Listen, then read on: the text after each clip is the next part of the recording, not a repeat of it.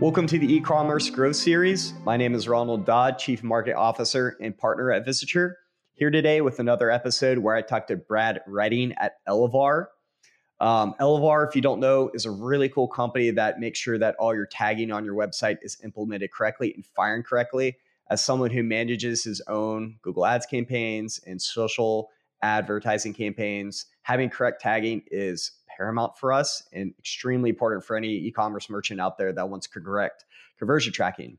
We talked about a lot of things today, talked about tagging, attribution modeling, events, data privacy, and more. And if you currently manage or use an agency to manage your advertising campaigns, you're going to really love this episode. Spoke about 55 minutes, and Brad just had tons of great information to share and a lot of things that I've never heard about in 10 years of managing advertising campaigns. Talked about a few things. First, talked about Elevar and correctly managing tags and how that works. We talked about disasters with incorrect tagging and how this can really hurt your revenue and choke off your sales if you're not doing it correctly. Talked about different types of tagging issues, how to avoid different issues. Talked about the balance of site speed and what happens when you implement too many tags and how to really find that balance between site speed and implementing some JavaScript and tags on your website. Talked a lot about data privacy with GDPR and what merchants need to know and how to optimize for a post-cookieless world. Talked about using data, segmentation, events, and attribution modeling to achieve higher performance in marketing campaigns, which Brad had a lot of great information, great thoughts that I never heard about. So excited for you to hear about it. And finally, Brad gives us his prediction for the future of e-commerce. Enjoy. All right, Brad, thank you for joining the show. Can you get started and tell us a little bit about yourself?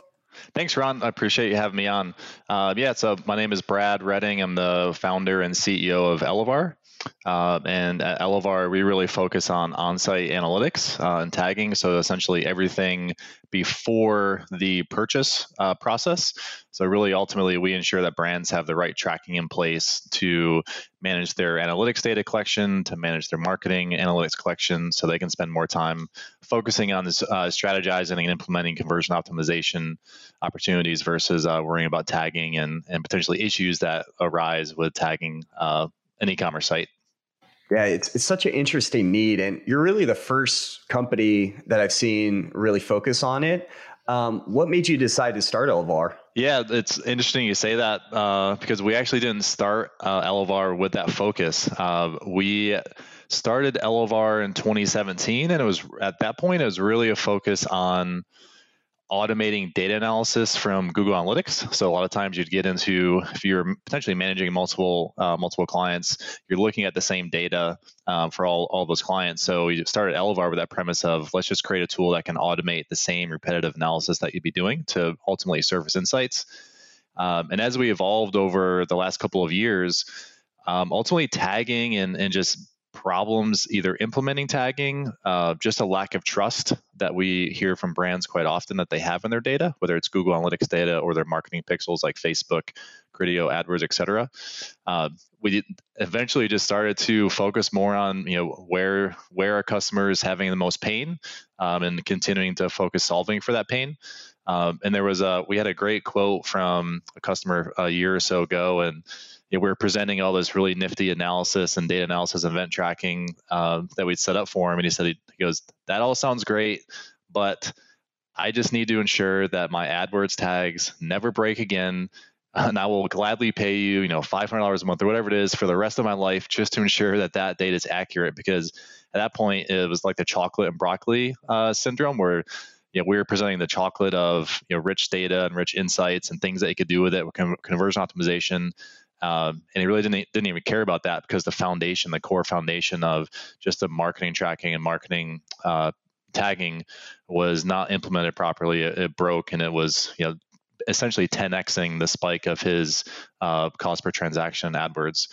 So that is really where we ended up evolving to where we are now, is really focusing on accurate data collection, is really just listening to our customers and working with them on a daily basis. And that's where we are today. I have very similar stories. And it's funny how many merchants out there do not correctly, attribute their revenue from Google Ads. We've audited many accounts in the past, and it's always it's always not a great moment when we tell them, hey, your account, it actually isn't achieving a 5 ROAS. It's achieving like a 2.2 ROAS because your tracking pixel is double counting conversions. And there's one particular platform that was pretty notorious for doing this in the early days. And it's really sad to see all these merchants just waste so much money in the Google Ads account when all they had to do is just basically fix their pixel. Yeah. Yeah. Well, so I definitely empathize with any brand, like anyone that has to manage their pixels or tags or events. And just listen to the way I described it is it's every single platform, whether it's Facebook, Google, and then when you get into affiliates and Criteos and display networks and everything else, everyone has their own naming convention. So even if you just look at them, most people listening to this probably have the Facebook Pixel Helper Chrome extension to help them debug their Facebook Pixel. They have the GA Tag Assistant. They might have the Snapchat Pixel Helper. It's like even the way that the platforms name. So if just Facebook versus Google. Google is tag or event, depending on which Google tool you're looking at, and Facebook is pixel and event. So that alone just creates a lot of confusion. Is are you implementing a pixel? What's the difference between a Facebook pixel and a Facebook event? And then once you get into the weeds of all the different ways to send data and to collect data, it is very confusing. It can be very confusing if you are not focused on it all the time. So that's why that there is so many brands out there that just have very foundational tracking issues, just because it's hard to understand the nomenclature and things are evolving so fast right now, and the way to implement tagging is changing. So it's a headache for sure, and it's the things that aren't fun to do. It's not fun to work on your pixels. It's more fun to think about what type of campaigns and where to optimize leads or add to carts, etc. Yeah. And so funny, I'm very lost when it comes to tagging and pixels. I view myself as a really good marketer. But funny enough, yesterday I was in my Google Tag Manager trying to figure out how to implement this stupid pixel to connect our Salesforce and our website and Google Analytics. And, I went through this whole rabbit hole of going through support, Q&A chats. And then finally the chat guy said, you have to hit publish in your Google Tag Manager. And then I go up there and sure enough, there's no publish button, but it's like save or something. And then the next button is publish. And so it's funny how complicated it can be and how sometimes simple the solutions are for tagging correctly. Yeah. Oh yeah. And we still make our own mistakes today. We're having, even for our own site and a lot of the tools that we offer, the monitoring, analytics tag and all that, it really just comes down to you have engineers. So you have engineers and marketers, and marketers aren't the greatest at thinking through from a technical perspective and can't understand some of these very complex requirements for implementing tagging that generally are written by someone technical.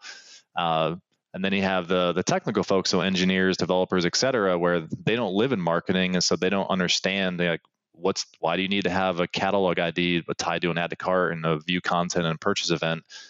They don't live in that world, so they don't understand the need for the remarketing and how that can really boost an overall return on ad spend across all platforms, or how it's used for lookalike audiences, et cetera. So that's just like two opposite ends of the spectrum, but essentially there needs to be that bridge to connect those two, so things are implemented in a technically sound way, and it obviously meets the needs of the marketer.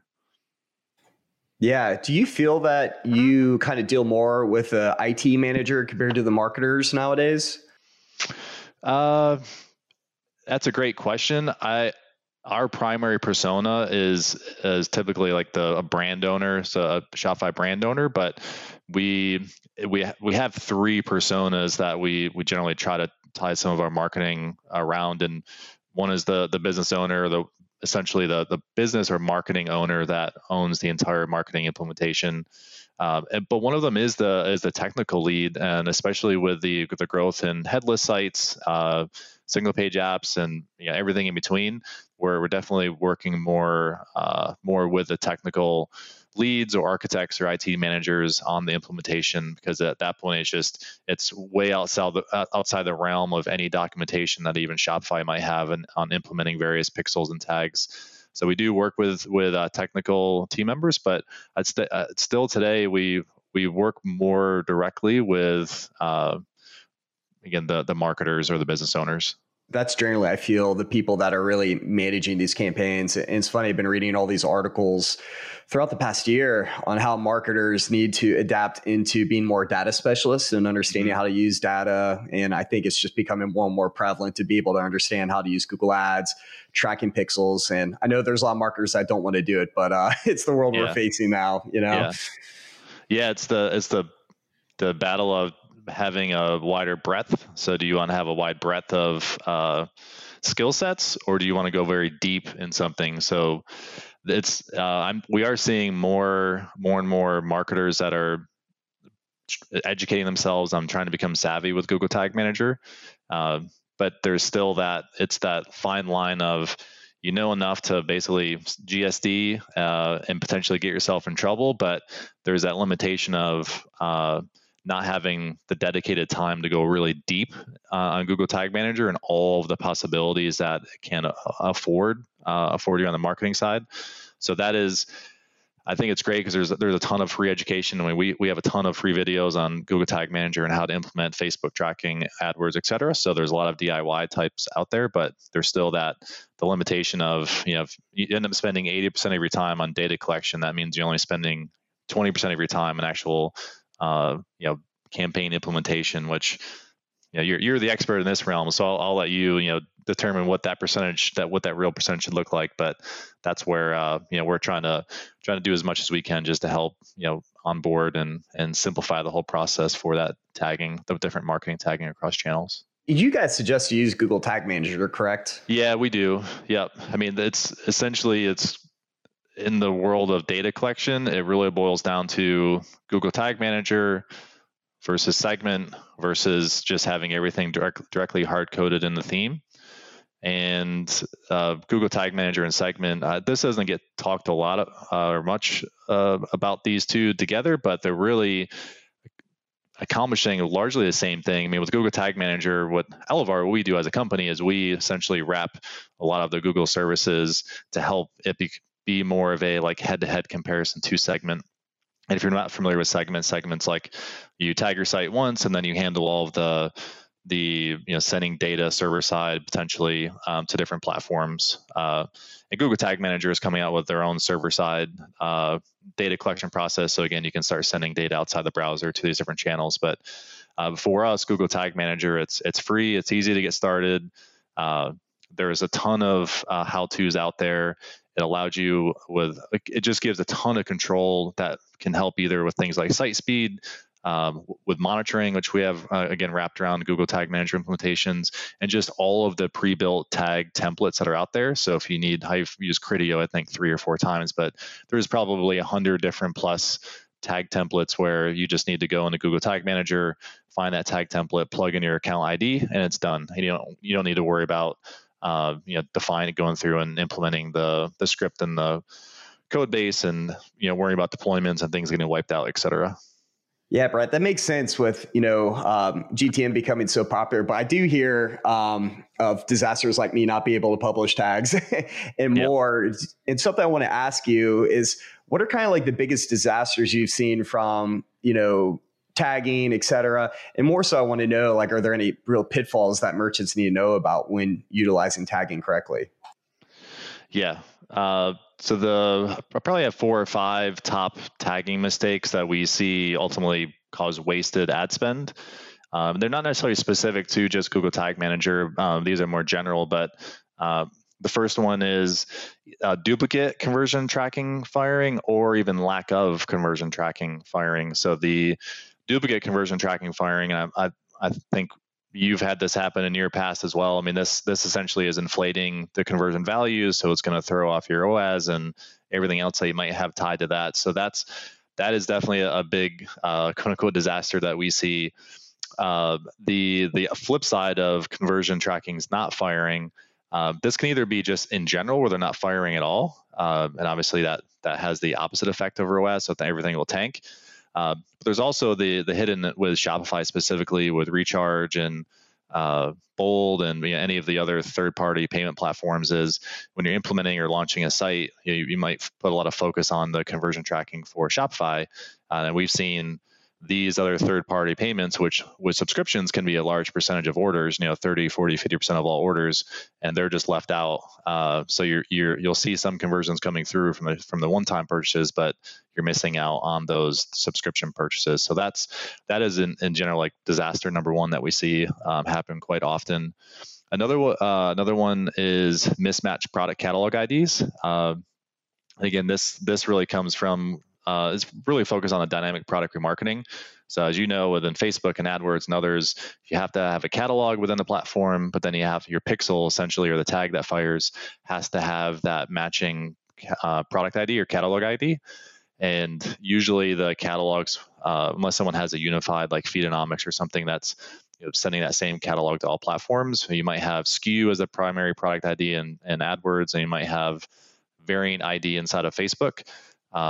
But all the tags are set up for one or the other. So that leads to product catalog mismatches, and essentially that just that really impacts your dynamic product remarketing campaigns, as you're not able to show the user the product that they viewed or potentially added to cart. A couple others that maybe aren't as large of an issue, but we see them quite regularly would be inside your tag. So think about your purchase conversion, where you need your order ID and revenue and potentially different customer data. So there'll be undefined variables in those tags. So for example, a customer email might be undefined and in their Facebook conversion pixel, but you are wanting to utilize email for advanced matching or potentially other rules and other platforms.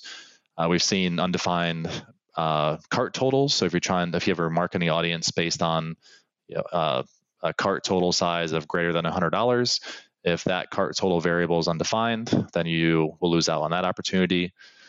So that's one that we see fairly often.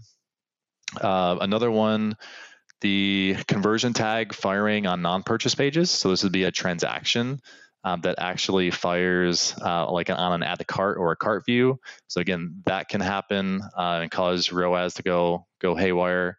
And then the other one I would say is the just lack of customer behavior event tracking. So this would be getting more deep into not sending video plays or not sending email subscriptions, things of that nature, to these platforms that you can then leverage for more personalized remarketing campaigns, excuse me. So those are what I consider the five biggest mistakes that we see on a fairly frequent basis. Yeah, the last one, firing on the wrong page, is definitely near and dear to my heart. We were running a really aggressive LinkedIn campaign and a social campaign, and conversions were through the roof. And I was like, man, this is working great. Like, what are we doing here? And I was looking at the pages they're converting on. Then I realized we were tracking it by putting the pixel on our thank you page. But we have a thank you page from our form submission page, and then our careers contact form submission page. So we're basically just getting resumes. We're paying to get all these people to submit jobs at Visiture. I was like, no. Oh, no. Yeah. Yeah, we've all had those experiences, and the goal is just to limit the frequency of them, or catch them quickly before they go on for several weeks or several months. Yeah, it's tough. And a lot of times you have to really think through it too. You can't just be a robot and just, kind of go through a process that we did where we just put in all of our thank you pages. You have to really think through, like, do we have other contact forms? Like, what are the purchase paths with those? You just have to be really strategic with your attribution model and your tagging. Yep. I feel, and this could be totally debunked by you, but I feel like I need to ask you, can putting more tags on the site, does that affect site speed? Yeah, it's a fact. Any tag, any script for that matter that you're replacing on the site, it is going to add, in some cases, very small or potentially very large incremental load. And it's important to look at, it's not just marketing pixels or tags per se, so not just your Facebook tag or AdWords, but you also think about other third-party scripts like live chat, like Zendesk, or any other really third-party feature. Think about Yapo or Dynamic Yield or Google Optimize or whatever it might be. Those are all additional scripts that essentially, when you're adding a script to your website, your site is having to load their JavaScript library. So I'll use Zendesk as an example, since we have this on one of our blog articles. For most people, when you're loading Zendesk on a site, you're only using 5% of their entire JavaScript library, which is simply for the live chat.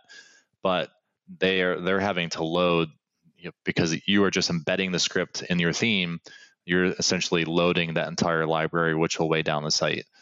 It's a balance of, you can't have a site, if you had a site with no third-party tracking and no third-party features, the site's not going to last. So it's a balance of you fighting to have that 0.5-second page load or 1-second page load compared to having 1.1 seconds or 1.05 seconds, which reality is for the most part, the marketing scripts, that's going to be the difference in the page load. It's just, it's not worth, like the revenue difference is not worth it. Like you have to have your marketing tracking in place. So there's so many different ways around, like optimizing site speed especially with Google Tag Manager. So just going back to that Zendesk example, something that we do pretty much with all of our tags that are not like what we'd consider critical tags that have to fire right away. You just have them fire on a timer. So you don't need the live chat right when the page loads. So just have live chat fire like 3 to 5 seconds after the page is done loading. At that point, that script is no longer, you won't get dinged in your Lighthouse score. And we've seen this where just having Zendesk load on a normal all pages trigger versus loading 3 to 5 seconds after the page is done, the Lighthouse score was like 15 points different. And when I was talking earlier about going deep in GTM, is that's where some of that knowledge can really help. Yes, marketing tracking is important. Yes, you need it for prospecting, remarketing, et cetera. It's just determining what ones need to fire right away and determine that order. And then that way you can defer some of these non-critical scripts so they're not loading initially when that user is starting to navigate the page. They can kick in and load after the fact. Yeah, I'm glad you brought that up. And I think we could talk all day about the balancing act between scripts and site speed. And it's so interesting. So many, especially clients of Visiture, have asked us throughout the years, how do we improve site speed? Improving your site speed is kind of like building a race car. You take a car, you strip out the AC, you strip out the radio, you take out the seats, all with the goal of getting it lighter so it goes faster, right? Yeah. And the same thing with a website. Like, you can make your site better, but you're going to have to take out your, like you said, live chat, take out your help center, take out this. And eventually you're just going to have a blank white page website that's really boring. And then you're going to be less likely to convert because you don't have those additional features. So it's kind of like hard to find that balancing act. I'm glad you said that. Implementing that lazy load, where it loads it when it's ready to load those certain aspects of the website instead of loading all at once. Yep. Because I think that's critical for merchants out there. Yeah. Yeah. It achieves the technical hurdle of engineers that, they don't want to weigh down the site with a lot of these heavy third-party scripts. And then it meets the marketer's condition. Well, it's still there. It's just loading a little bit later. So it's a great middle ground that we found in our experience. Yeah, especially if you're running like a new platform, there's so many plugins you can install to do lazy loading automatically. Like even on the Visitor site, we use WordPress and we have a lazy loading plugin, and Shopify has, a lot of those capabilities and a lot of different apps that you can utilize. Yeah. Yeah. And the timer-based trigger, like fire this tag after 5 seconds of page load, that's a native trigger inside of Google Tag Manager. So it's anybody can implement it. So something that has nothing to do with page speed, but I'm really excited to talk to you about it because I think it's such a huge, hot topic right now is data and privacy. And kind of interested how this is all really going to affect tagging and what we need to do. So obviously there's been a lot of need for opt-ins in the European Union, and now that's going to California. Can you speak a little bit more to that and how that's going to affect tagging and what merchants need to know about? Yeah, this is another one that we could talk 24 hours on. So I'll try to keep it somewhat high level. So essentially you have GDPR that rolled out a little over a year or two ago. Gosh, has it been 2 years already? Maybe it's been a year. And then you have CCPA, which went into effect July 1st, 2020, even though CCPA has been talked about a lot. And I think CCPA is going to grow. It is not something right now that I think many brands have wrapped their head around, like, how important it is to make sure they are complying. And I believe it's going to be a potentially policy that we'll see roll out across other states or just US or Canada or other countries that aren't tied to EU directly in the future. It is going to make a big impact. The biggest difference with CCPA is it's more of like an opt out versus an opt in. So you don't have to necessarily force users to physically opt into tracking. You have an opt out submission where users can opt out essentially from having their data collected and sold, et cetera. And essentially, once that happens, then if somebody just submits a form on a site saying, hey, I live in California and I don't want to be tracked, then you are no longer, as the owner of the website, you are no longer allowed to collect and pixel that person and send that data to other marketing channels like Facebook.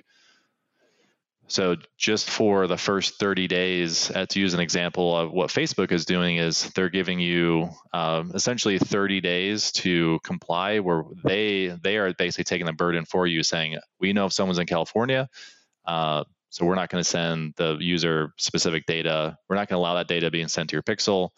But after that 30 days grace period, then it's up to you to essentially figure out how to control this. And if you don't, then you will be subject. I mean, Facebook isn't stating this, but this is the reality: is if you are not complying, then you potentially putting yourself at risk of breaking some of the CCPA regulations, which the fines. I know GDPR fines are substantial, like 7-figure plus, and CCPA I don't recall what the fines are, but I'm sure it's not like a $50 fine. It's going to be something much more significant. So that's maybe not the long answer, but the middle ground of it is going to drastically change the way that brands are required to collect data and send it to marketing platforms. And again, it's not easy to understand.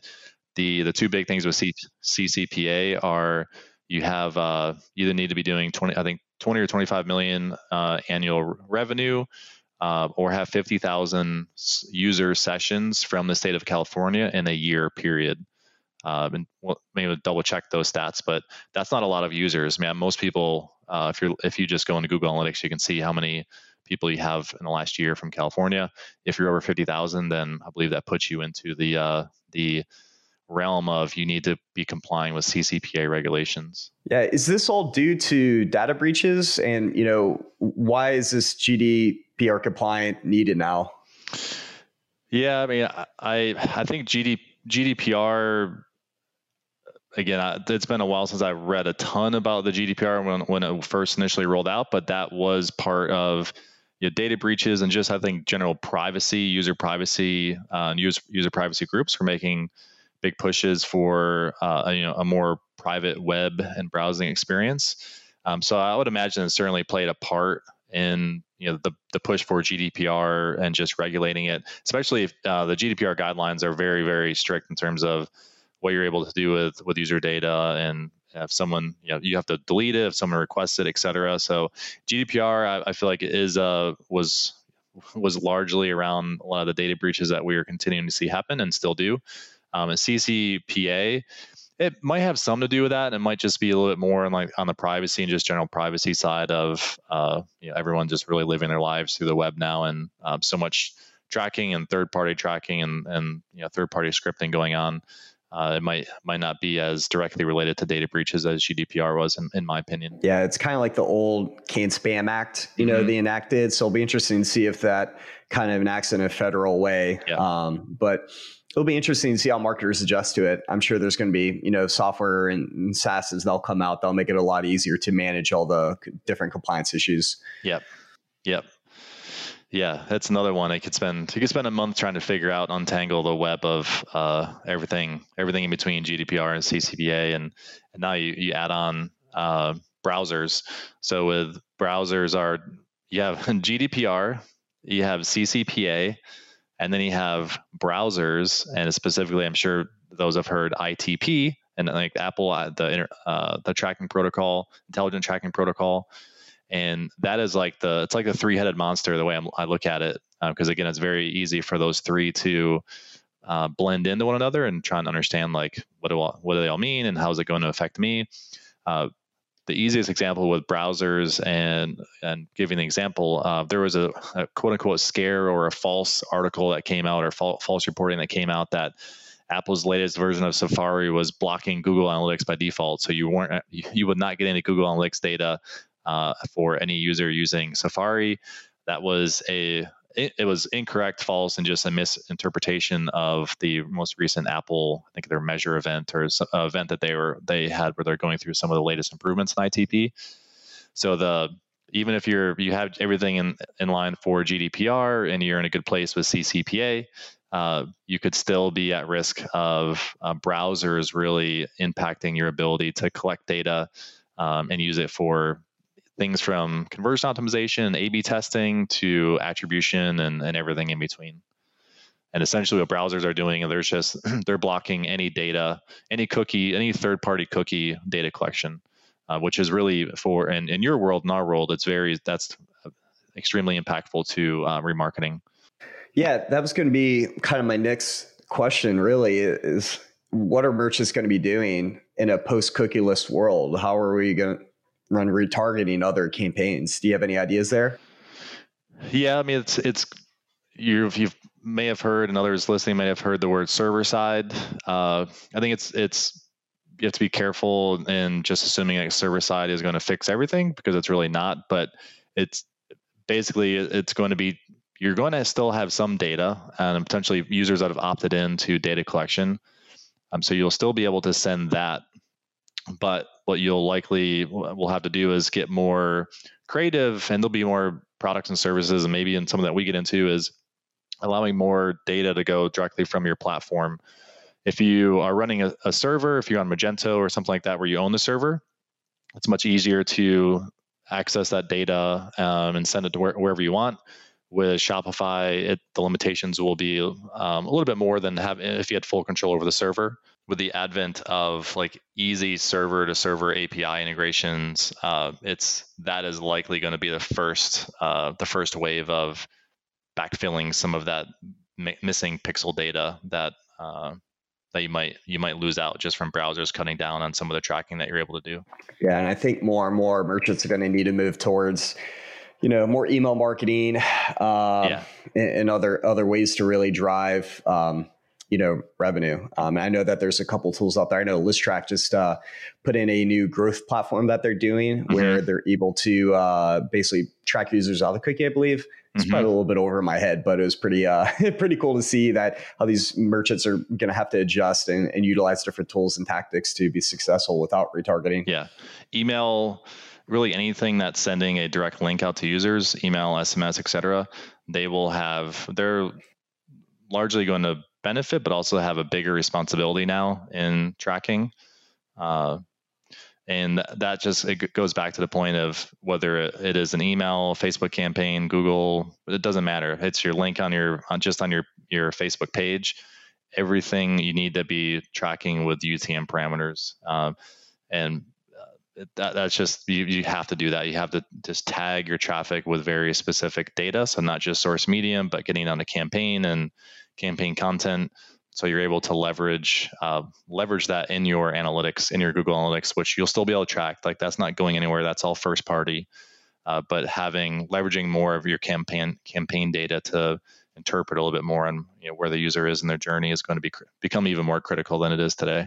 Yeah. So with that, something I'm very interested in is boosting, advertising and performance, obviously. And so something I always love to ask is, what are your kind of thoughts on using data to be able to boost advertising performance in paid media, social, YouTube, Google, et cetera?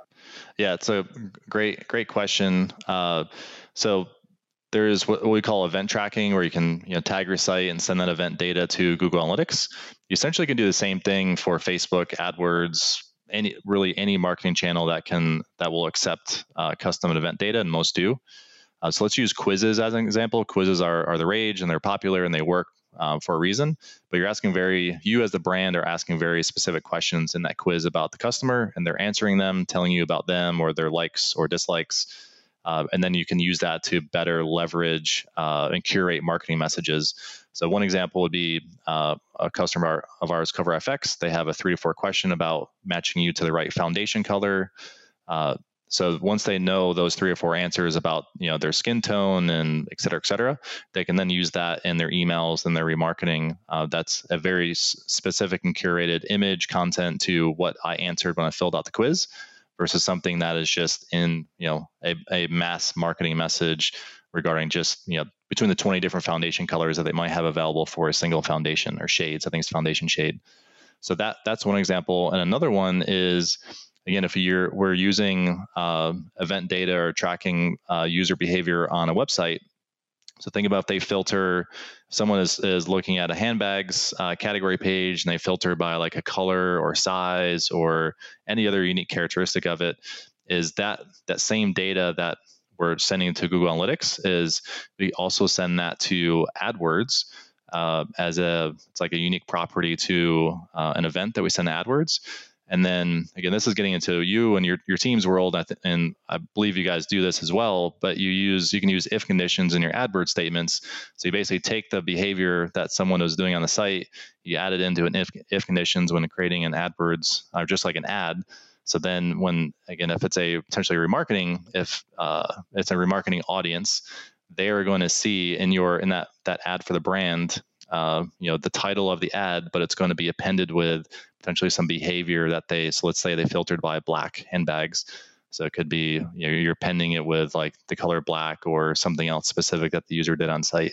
So that's without getting too much in the weeds on that specific use case, that those are two examples of you collect the data, like the behavior-based data, not page-based data. You collect that data and then you can leverage that in Klaviyo and Facebook and AdWords and others.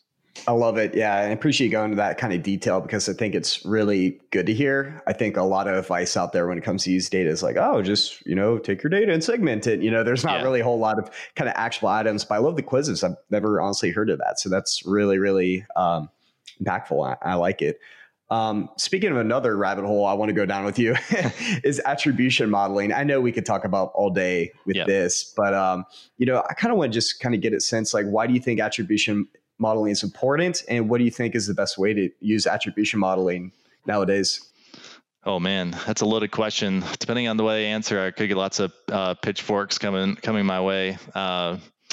The attribution it's like the holy grail, and most are never going to get there. And honestly, for most, it's not worth the effort.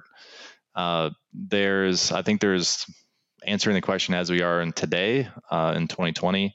So the attribution is, there's really 3 different, well, there's more than 3, but 3 ways that we're most involved in, and I see is you have the Google Analytics custom attribution model where you can customize it. It's very click-based, depending if you are on an upgraded analytics plan, they can actually send in impression data from AdWords, but essentially it allows you to move around attribution so you can.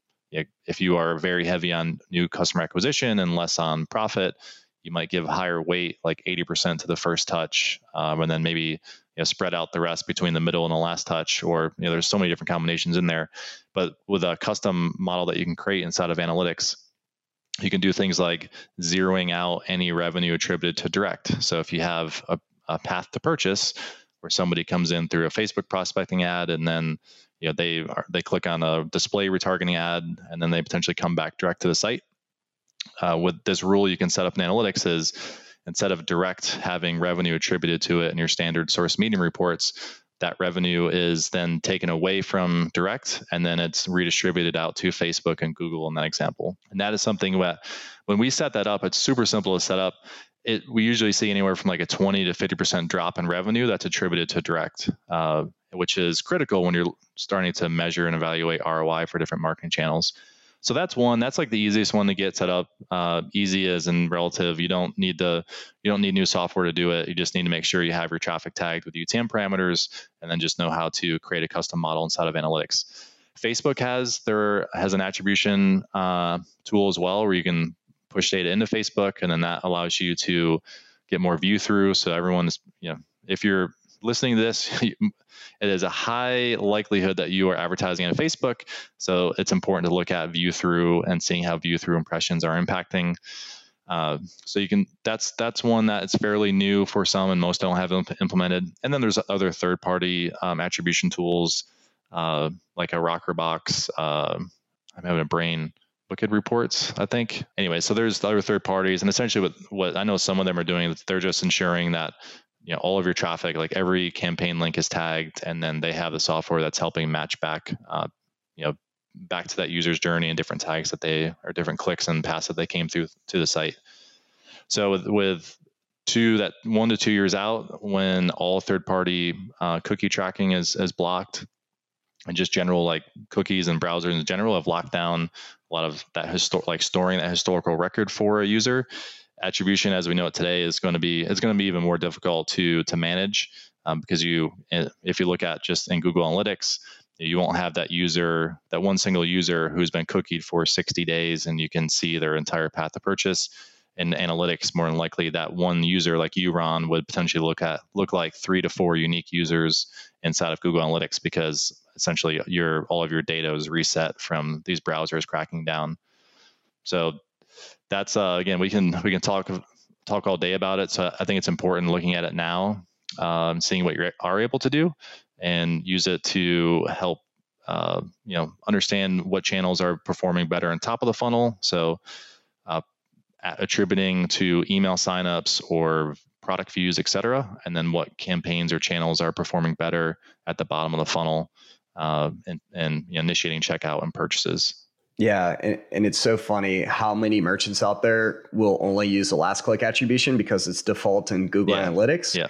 And there's so many better ways to look at attribution modeling, especially when you have an item that is a high price point. Yep. You're going to have a lot of multiple checkpoints until you convert them into a customer. Yep. And really what happens is merchants just focus on their kind of high retention, retargeting email kind of channels, and really choke off their acquisition channels from SEO, PPC, because they think it's not making them as much revenue. Yep. And ultimately hurts their growth and really stunts it. Yep.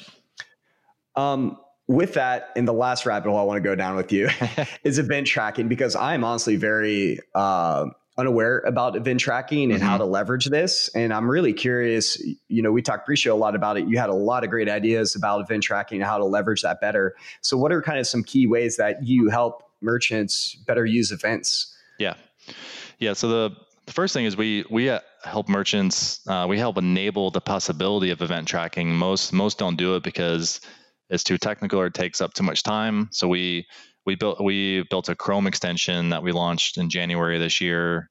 Actually, we launched it last year, but it's a point and click. So you can just point and click on your website, and we automatically create the tag and the trigger for that event. So if you wanted to track main navigation, or people, you know, clicking on your reviews, or downloading or watching a video, or downloading a PDF, those are what I define as events, and that's what the Chrome extension that we have can help enable that. So you don't need us potentially or someone technical to do that for you.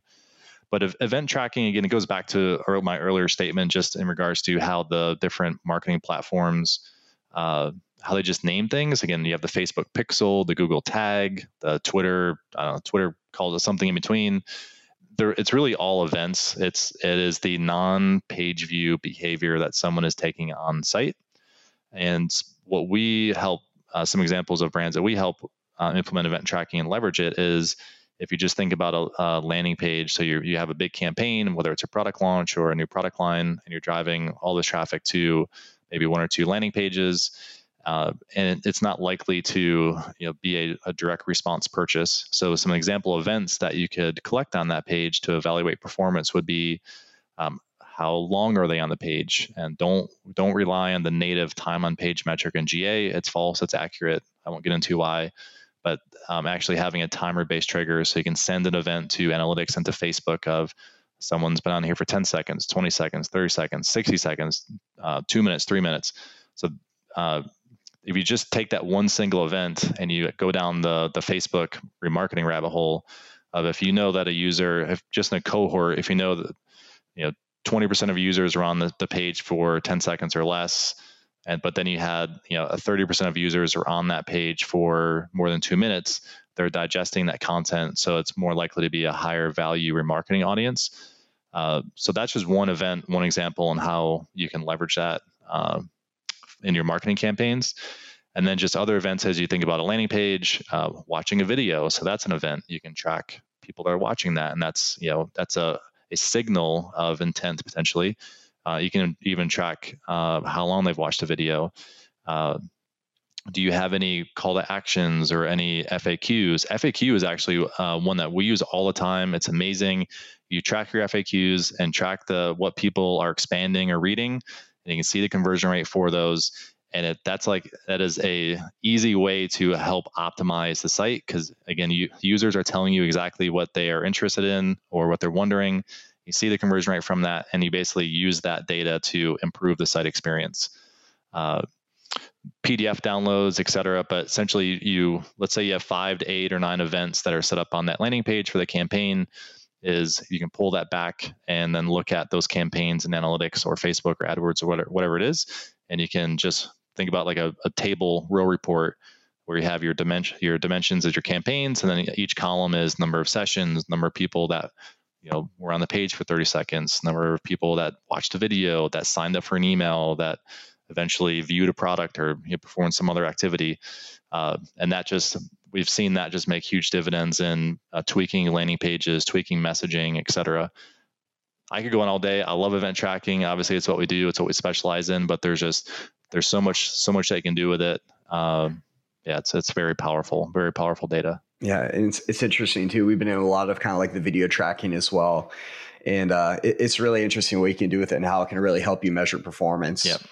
Yeah. Yeah. Great. Well, last question I'd love to ask everyone. What do you see as the future of e-commerce? Oh man. That is lagging. Yeah. Oh man. That's a loaded question. Put me on the spot here.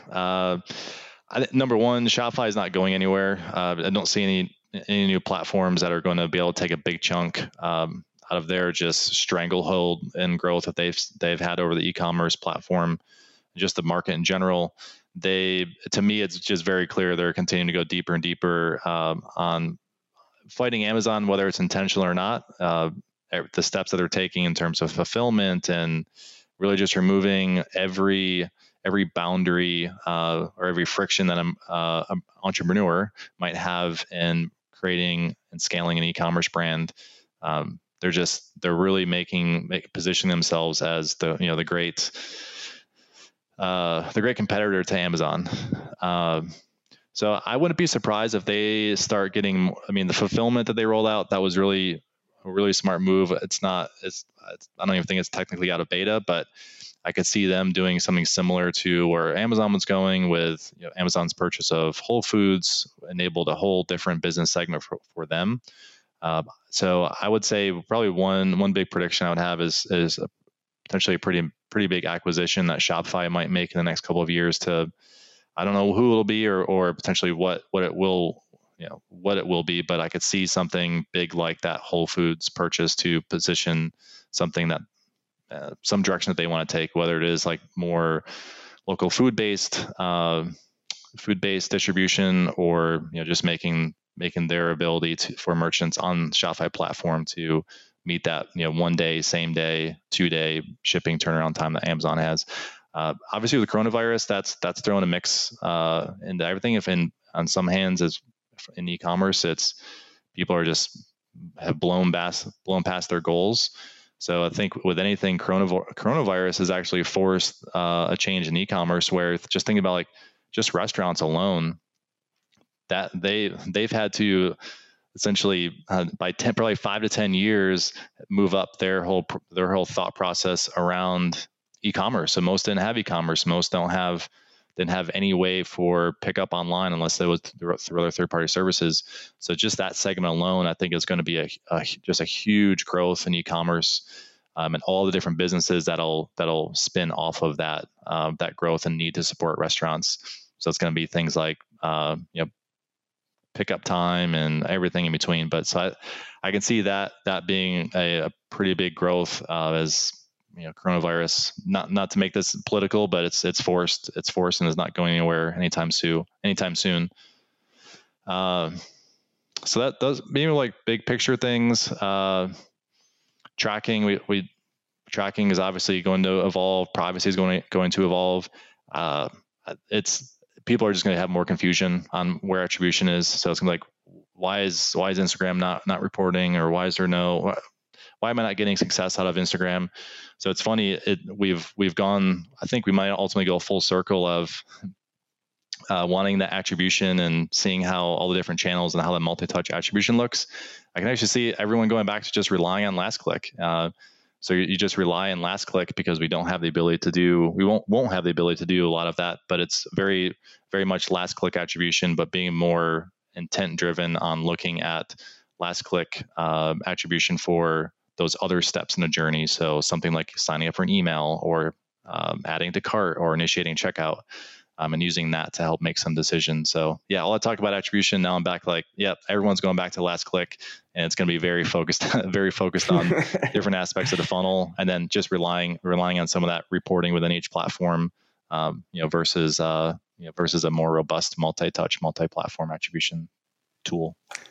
Love it. Speaking of reporting, I just got our monthly marketing report this morning, looked at, and all my APIs are broken. So I'm going to go jump into that hell after this. Oh, cool, man. Brad. Well, that's great, man. I love what you said about Shopify. Could agree more. I feel like, these SaaS, platforms are really growing and competing against Amazon. And I think as brands get fed up with Amazon, they're going to connect more with social media and really try to grow it direct to consumer. So I think you're spot on that.